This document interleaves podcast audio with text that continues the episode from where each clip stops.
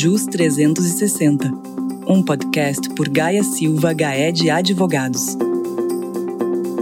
O que muda e o que se pode esperar da reforma tributária em trâmite no Congresso Nacional?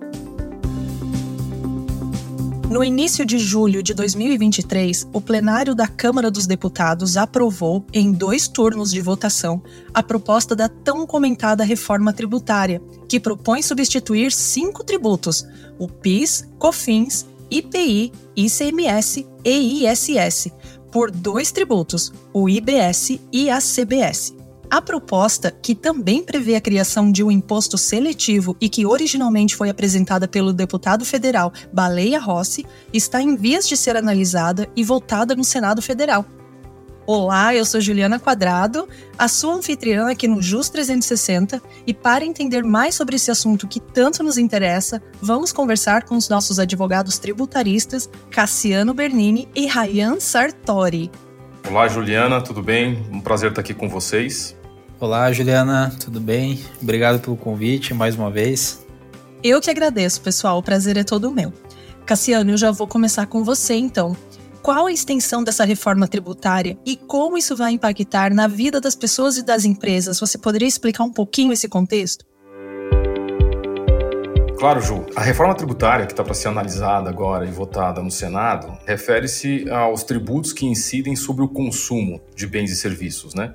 Ou seja, eh, são os tributos que impactam de forma direta na cadeia de produção de tudo que é consumido pelas pessoas e pelas empresas. E a importância desse tema reside justamente no fato de que os tributos sobre o consumo refletem diretamente no preço dos bens e serviços. Pois é, Cassiano, isso é muito importante para o dia a dia das pessoas e das empresas, né? Afeta todo mundo realmente. Vamos falar agora, antes de tratar dos principais pontos da PEC 45 de 2019, eu queria perguntar para o Rayan se a reforma tributária começou a ser discutida apenas em 2019 ou já vinha sendo discutida antes disso?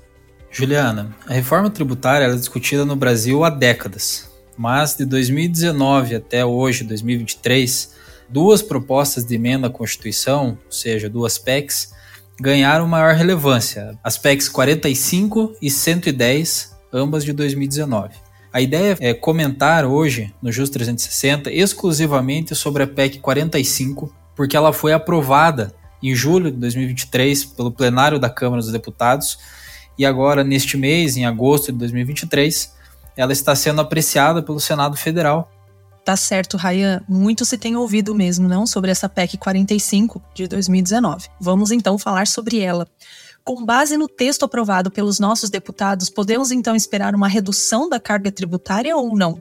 Infelizmente não, Juliana. Por mais que a redução de carga pareça por hora pouco provável, isso diante do nosso atual cenário de gastos públicos. A PEC ela promete a simplificação e a modernização do nosso sistema. Isso vai reduzir significativamente burocracias e contencioso. Lembrando que o empresariado brasileiro hoje dedica mais de 1.500 horas por ano para apurar, recolher e declarar os seus tributos.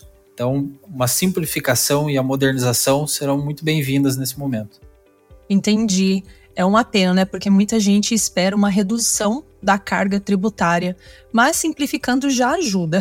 Você poderia então explicar de que maneira a PEC simplificará e modernizará o nosso sistema de tributação? Bom, é, o primeiro ponto, você já muito bem adiantou, são extintos cinco tributos: o PIS, a COFINS, o IPI, o ICMS e o ISS, e serão criados outros três tributos: o IBS, que é o Imposto sobre Bens e Serviços, a CBS, a Contribuição sobre Bens e Serviços e o Imposto Seletivo.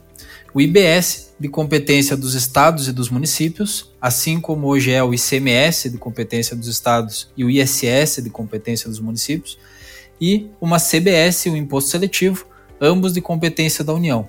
E com relação a esses três novos tributos, queria tratar aqui com vocês dois pontos.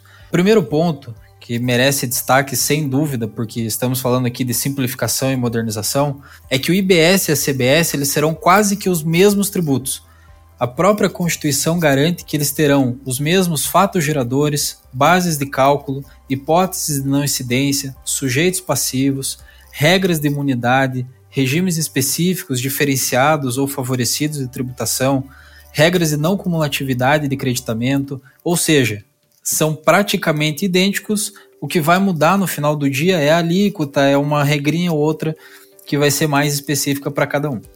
E o segundo ponto é que os dois terão uma base ampla de incidência. Eles vão incidir basicamente sobre operações com bens materiais ou imateriais, aqui inclusive os direitos, ou com serviços. Também vão incidir sobre as importações desses mesmos bens e serviços. E por que, que isso é excelente? Porque hoje nós temos abarrotando o nosso judiciário inúmeras discussões né, de conflito de competência entre a incidência do ISS ou do ICMS, do IPI, dá, por exemplo, aqui as industrializações por encomenda. Existe essa discussão e esse tipo de discussão tende a desaparecer com esses novos tributos. É isso aí, Ryan. E só um parêntese que é importante também para complementar o que você está dizendo, é além da base ampla de incidência né, que esses tributos vão ter, é importante também mencionar que eles vão ser calculados por fora, né? ou seja, o valor do tributo ele não vai compor a sua própria base de cálculo, né? como usualmente nós temos no sistema atual. E isso é muito importante, porque no final do dia, né, o consumidor ele vai saber exatamente o quanto de tributo ele vai pagar pelaquela aquisição de bem, serviço ou direito. Né? Isso acaba trazendo um pouco mais de transparência ao sistema, um pouco mais de transparência e segurança para o contribuinte em relação a essa tributação. Realmente, meninos, essa notícia é realmente excelente. Isso já acontece em alguns países da América do Norte, né? Onde o valor que você paga, ele não traz ali o tributo já embutido. Então você sabe realmente o quanto você está pagando por aquele bem ou serviço. E quanto a essas alíquotas, como isso ficou na PEC aprovada? Há algum percentual estimado ou não? Bom, essa pergunta, Juliana, é a pergunta de mais de um milhão de reais, sem dúvida. Qual vai ser a alíquota, como que vai funcionar? Começar primeiro com a regra trazida pela Constituição. IBS, a regra geral é que a alíquota seja o somatório das alíquotas do município e do estado de destino daquela operação. CBS, por outro lado, vai ser a alíquota definida pela União Federal. Em agosto desse ano, tivemos um estudo do Ministério da Fazenda trazendo uma alíquota máxima de 27%. Um detalhe importantíssimo: pouco importa a alíquota, se será 27% ou mais, ela vai ser uniforme para todos os bens e serviços. E isso também, voltando naquela linha de simplificação e modernização do nosso sistema, é excelente, porque Hoje nós temos inúmeras discussões. Poxa, é, sorvete ou sobremesa láctea? Por que, que existe essa discussão? Porque eu tenho alíquotas diferentes a depender da classificação fiscal, Juliana. Uma vez que as alíquotas serão uniformes, essa discussão acaba. Então a gente volta a pontuar a simplificação aqui como algo muito positivo nesse momento. Nossa, Rainha, essas alíquotas estão realmente muito elevadas, mas não haverá então um aumento da carga tributária? Bom, a resposta para essa pergunta é depende. Eu queria aqui construir com vocês, Cassiano e Juliana, dois exemplos para a gente analisar essa situação. Vamos pegar, por exemplo, uma indústria que hoje recolhe CMS alíquota de 18%, PIS e COFINS no regime não cumulativo, que soma 9,25 alíquota conjunta. Essa empresa hoje, ela tem uma carga efetiva, porque esses tributos são calculados por dentro, de 34,4%. Vamos considerar a alíquota apresentada pelo Ministério da Fazenda de 27%. Veja que eu saio de 34,4% para 27%, e um detalhe, com mais créditos do que eu tinha antes, hoje, no caso, com o sistema atual de ICMS, PIS e COFINS. Isso porque IBS e CBS vão ter uma não cumulatividade ampla e, a princípio, eu vou poder tomar crédito de todas as minhas aquisições. Há algumas exceções, mas hoje a regra geral é essa que vem sendo trazida pela PEC. Então veja, para essa empresa, aparentemente haverá um possível redução de carga. Agora vamos pensar um prestador de serviços. Hoje esse prestador de serviço ele recolhe um ISS, alíquota de 5% nesse nosso exemplo, e um piscofins no regime cumulativo, somando 3,65. Então a carga efetiva dele é algo próximo a 9%. Então ele sai de 9 para 27. Mas vejam, ele passa a ter créditos que ele não tinha antes. E mais, se o cliente dele for uma outra pessoa jurídica, ele pode se creditar desse IBS dessa CBS que está sendo recolhida pelo prestador de serviço. Ou seja, tanto faz para o adquirente, para o tomador do serviço, a carga da etapa anterior. Haverá uma neutralidade plena dessa carga tributária. Agora, se o meu tomador de serviço for uma pessoa física, aí sim eu posso ter sim uma majoração de carga. É provável que isso aconteça, mas eu queria só para fechar o raciocínio aqui, a gente ter em mente que a ideia da própria PEC é que não haja uma majoração de carga do ponto de vista global. Então, nesses dois exemplos que eu citei, na indústria, uma possível redução de carga, enquanto na prestação de serviço, uma possível majoração de carga. Veja que cai de um lado, aumenta de outro. A ideia é que no final do dia se arrecade o mesmo montante que é arrecadado hoje com ICMS, ISS, PIS e COFINS. Esse é o primeiro ponto.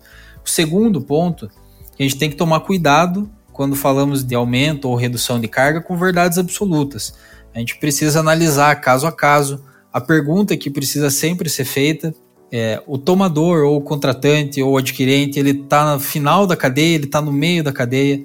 Então, são essas ponderações que Juliana e Cassiano que a gente precisa sempre ter em mente para responder essa pergunta se haverá aumento ou redução de carga.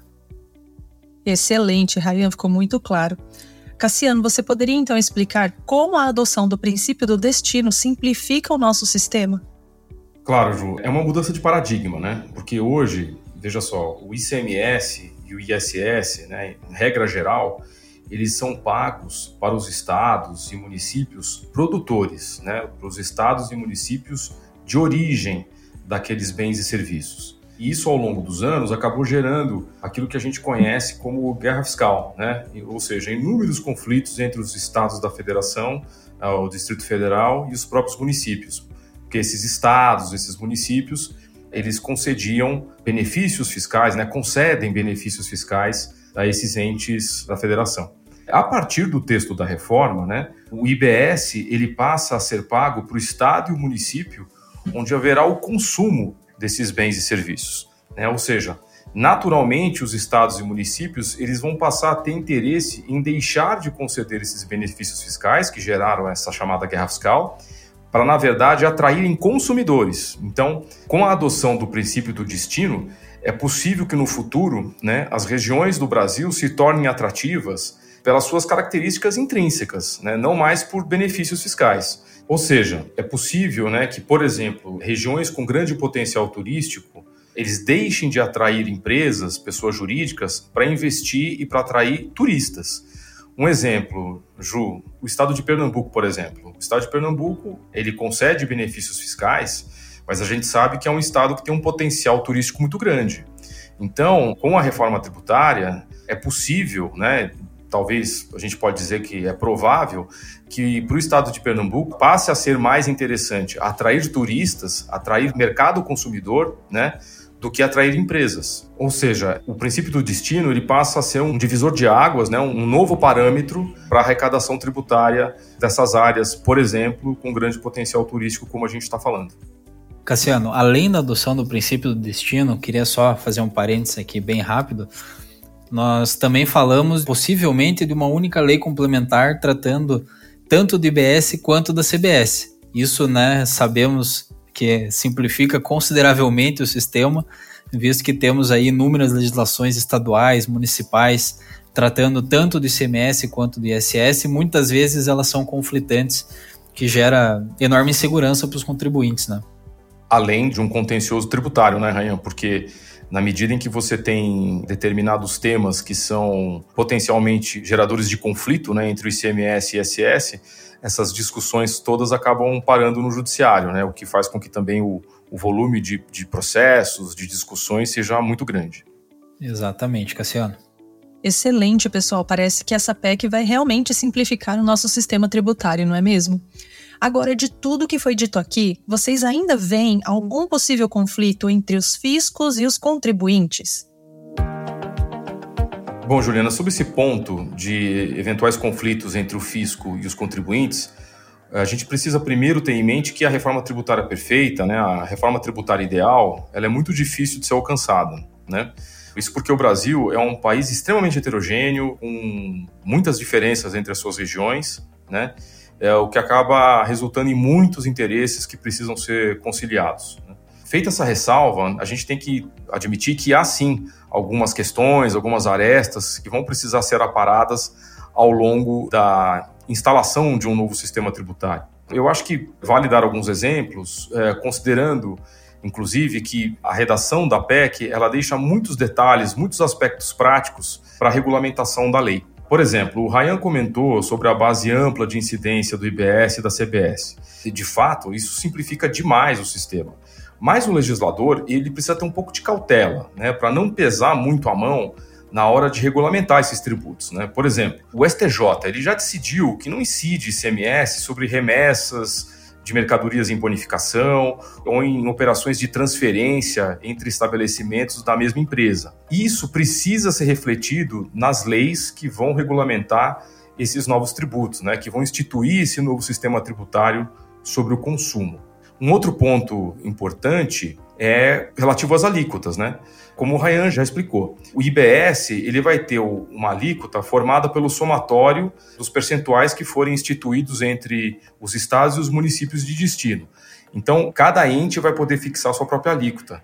Esse ponto resulta numa possível instituição de mais de 5 mil alíquotas, né? já que a gente tem mais de 5 mil municípios, né? aproximadamente 5.600 municípios que pode gerar uma certa complexidade né, para os contribuintes, para, por exemplo, parametrizarem os seus sistemas e de forma a refletir todas essas possíveis alíquotas. Em relação ao princípio do destino, embora a intenção da PEC ela seja muito louvável e tenha o poder de potencialmente acabar com uma guerra fiscal, como a gente já mencionou, é importante lembrar que recentemente a gente teve uma experiência que, relativamente ao princípio do destino, ela não foi muito bem sucedida, com as leis complementares 157 e 175, que deslocaram a incidência do ISS do local do prestador para o local do tomador em relação a alguns serviços. Né? Essa experiência não foi muito bem sucedida porque o STF, né, o Supremo Tribunal Federal, nossa corte mais alta, julgou inconstitucional essas duas leis complementares que eu mencionei e, portanto, não permitiu que essa alteração do princípio do destino fosse implementada para o ISS nessas hipóteses. Pois é, Cassiano, deu para ver que ainda existem muitas questões pendentes, não é mesmo? Agora, Rayan, você mencionou agora há pouco que o IBS é de competência compartilhada entre os estados e municípios. E eu já adianto, é uma bola super dividida, né? Quem será responsável por gerir esse tributo? Juliana, a PEC 45 prevê a criação do Conselho Federativo do IBS. Esse órgão será responsável por editar normas infralegais sobre temas relacionados ao IBS, que será de observância obrigatória por todos os entes que o integram, será responsável também por dirimir questões suscitadas no âmbito do contencioso administrativo entre o sujeito passivo, ou seja, entre os contribuintes e a administração tributária, e algumas outras questões. Vejam, esse Conselho Federativo do IBS ele vai ser composto por representantes dos estados e dos municípios. E essa foi a forma encontrada pelos nossos parlamentares justamente para atender interesses desses entes da federação que estavam se sentindo, de certa forma, preteridos na forma original em que o texto foi trazido. Cassiano, a gente já falou tanto aqui dos impostos, mas ainda falta a gente comentar sobre o imposto seletivo. Você poderia explicar um pouco sobre esse imposto? Claro, Ju, o imposto seletivo, ele é um tributo extrafiscal, né? Ou seja, ele não tem só o objetivo de arrecadar, mas ele também visa estimular ou desestimular certas condutas, né? Em regra, ele vai incidir sobre a produção, comercialização ou importação de bens e serviços que são prejudiciais à saúde ou ao meio ambiente, né, nos termos da lei né, que vier a regulamentá-lo. A ideia aqui, Ju, na verdade, é pesar a mão mesmo, é fazer com que esses produtos que vão ser definidos como prejudiciais à saúde ou ao meio ambiente, eles passem a ter preços mais altos, né? Eles passem a ser mais caros, justamente para desestimular o consumo. Por exemplo, né, cigarros, bebidas alcoólicas, algo mais ou menos semelhante do que ocorre hoje com o atual IPI. É o pessoal que fuma que se cuide, hein? Agora, é muito legal, né? Porque se a gente considerar cada vez mais os cuidados com a saúde e o meio ambiente, é, esse tributo vem realmente para ajudar, né? Para que a gente cuide mais desses dois pontos. Sem dúvida, Juliana. É importante nós estarmos atentos a esses dois pontos, mas o que me preocupa é que a redação ela está muito ampla no texto da PEC. prejudiciais à saúde ou ao meio ambiente, definidos em lei. Ou seja, quase tudo hoje pode ser encaixado nessas duas caixinhas, de prejudicial à saúde ou ao meio ambiente. Por exemplo, farinha de trigo, açúcar, carne vermelha, carros, roupas e assim por diante. A lista ela pode ser infinita. Então, veja que uma redação tão abrangente, ela corre o risco de tributar mais, onerar, deixar mais caro itens que talvez não sejam tão prejudiciais assim à saúde ou ao meio ambiente. Itens, inclusive, imprescindíveis. Veja, a gente comentou aqui a regra geral da incidência desse imposto, mas existe na PEC um artigo que possibilita a incidência dele sobre energia elétrica e serviços de telecomunicações. Então, se a gente pegar o exemplo que mencionamos há pouco, bebida alcoólica e cigarro, tudo bem. Agora, energia elétrica e telecomunicações, não me parece fazer sentido deixar isso mais caro sob a mesma justificativa de cigarros e bebidas alcoólicas. Aí a gente já vê um pouco desse movimento, né, com algumas empresas. Eu vi recentemente em notícias, né, essa discussão sobre o leite. É leite de vaca, leite de amêndoas, leite de aveia. Então, leite que vem da vaca é leite e aquele outro que não é leite, né? Agora eles estão inclusive mudando a embalagem para composto lácteo ou algo parecido. Esse ponto, Juliana, é justamente a crítica que a ideia é ser feita aqui, que ficou muito ampla. Então, o legislador pode vir futuramente e falar que o leite da vaca não é prejudicial à saúde ou ao meio ambiente, mas que o leite de amêndoas, como você comentou, sim. E aí eu posso ter o imposto seletivo incidindo sobre esse leite de amêndoas e deixando ele mais caro. Agora, qual é o critério para dizer que esse leite de amêndoas é prejudicial à saúde ou ao meio ambiente? Que não está claro e é isso que nos preocupa. Então, Juliane e Cassiano, embora a intenção do legislador seja louvável e sim, de fato, precisamos preservar o meio ambiente, precisamos cuidar da saúde. Isso é inegável, todo mundo sabe. É, esse imposto ele precisa ser reavaliado no Senado Federal, precisa ser mais discutido para que a gente não corra o risco de ter uma tributação ao completo ou arrepio do bom senso. É verdade, a gente não pode negar né, que essa abertura deixará margem para que o imposto seletivo seja muito desvirtuado no futuro. Agora, Cassiano, quanto à transição, você sabe quando isso entrará em prática? Olha, Juliana, essa também é uma boa pergunta. A regra de transição que está prevista na PEC, ela é bastante complexa, né?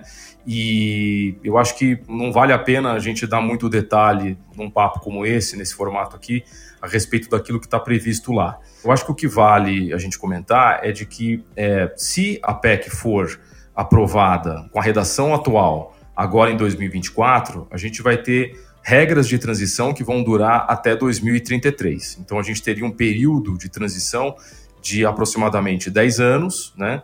E durante esse período a gente vai ter a coexistência do sistema tributário atual com esse novo sistema tributário. Isso certamente vai trazer um grau de complexidade para os contribuintes, para as empresas muito grande, né? E para a própria administração pública, que vai ter que gerenciar diversos tributos com sistemáticas diferentes por um período relativamente longo. Pessoal, esse tema é muito interessante, ainda tem muita coisa para ser discutida, não é mesmo? Mas a gente está chegando ao final do episódio e eu queria fazer a última pergunta para vocês, né? Vocês têm alguma consideração final aos ouvintes? Juliana, tem um ponto que a gente não comentou aqui por conta do tempo, mas que certamente muito interessa os nossos ouvintes, que é a reforma tributária do imposto de renda. Tá? Então, a PEC 45, a ideia é que ela faça uma reforma na tributação sobre o consumo, mas consta lá no texto aprovado um artigo que fala que no prazo de 180 dias após a promulgação da PEC, ou seja, quando as regras do jogo passarem a valer efetivamente, o Poder Executivo ele vai enviar um projeto de lei tratando justamente sobre a reforma tributária do imposto de renda. E aí, embora né, tenhamos esse prazo aí de 180 dias após a promulgação, que temos visto já de antemão é o governo fazendo várias menções algumas medidas que muito interessam aos empresários: tributação de lucros e dividendos, fim dos juros sobre capital próprio, tributação dos fundos exclusivos e por aí vai. Então, certamente são assuntos que serão tratados, mas em um segundo momento. Muito bom, Raia, muito bom ponto. Então já deixo aqui o convite para que vocês voltem e a gente trate então da reforma tributária do imposto de renda. Eu quero agradecer muito a participação de vocês neste episódio, onde a gente falou sobre a reforma tributária do consumo. Muito obrigada, pessoal.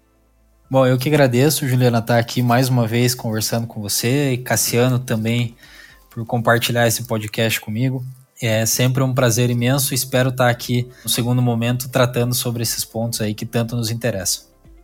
Ju, eu também agradeço muitíssimo o seu convite. Foi um prazer e foi muito bom conversar com vocês a respeito dessa PEC, que, como a gente comentou, vai afetar bastante a todos nós. Um abraço para todos. Um abraço, pessoal.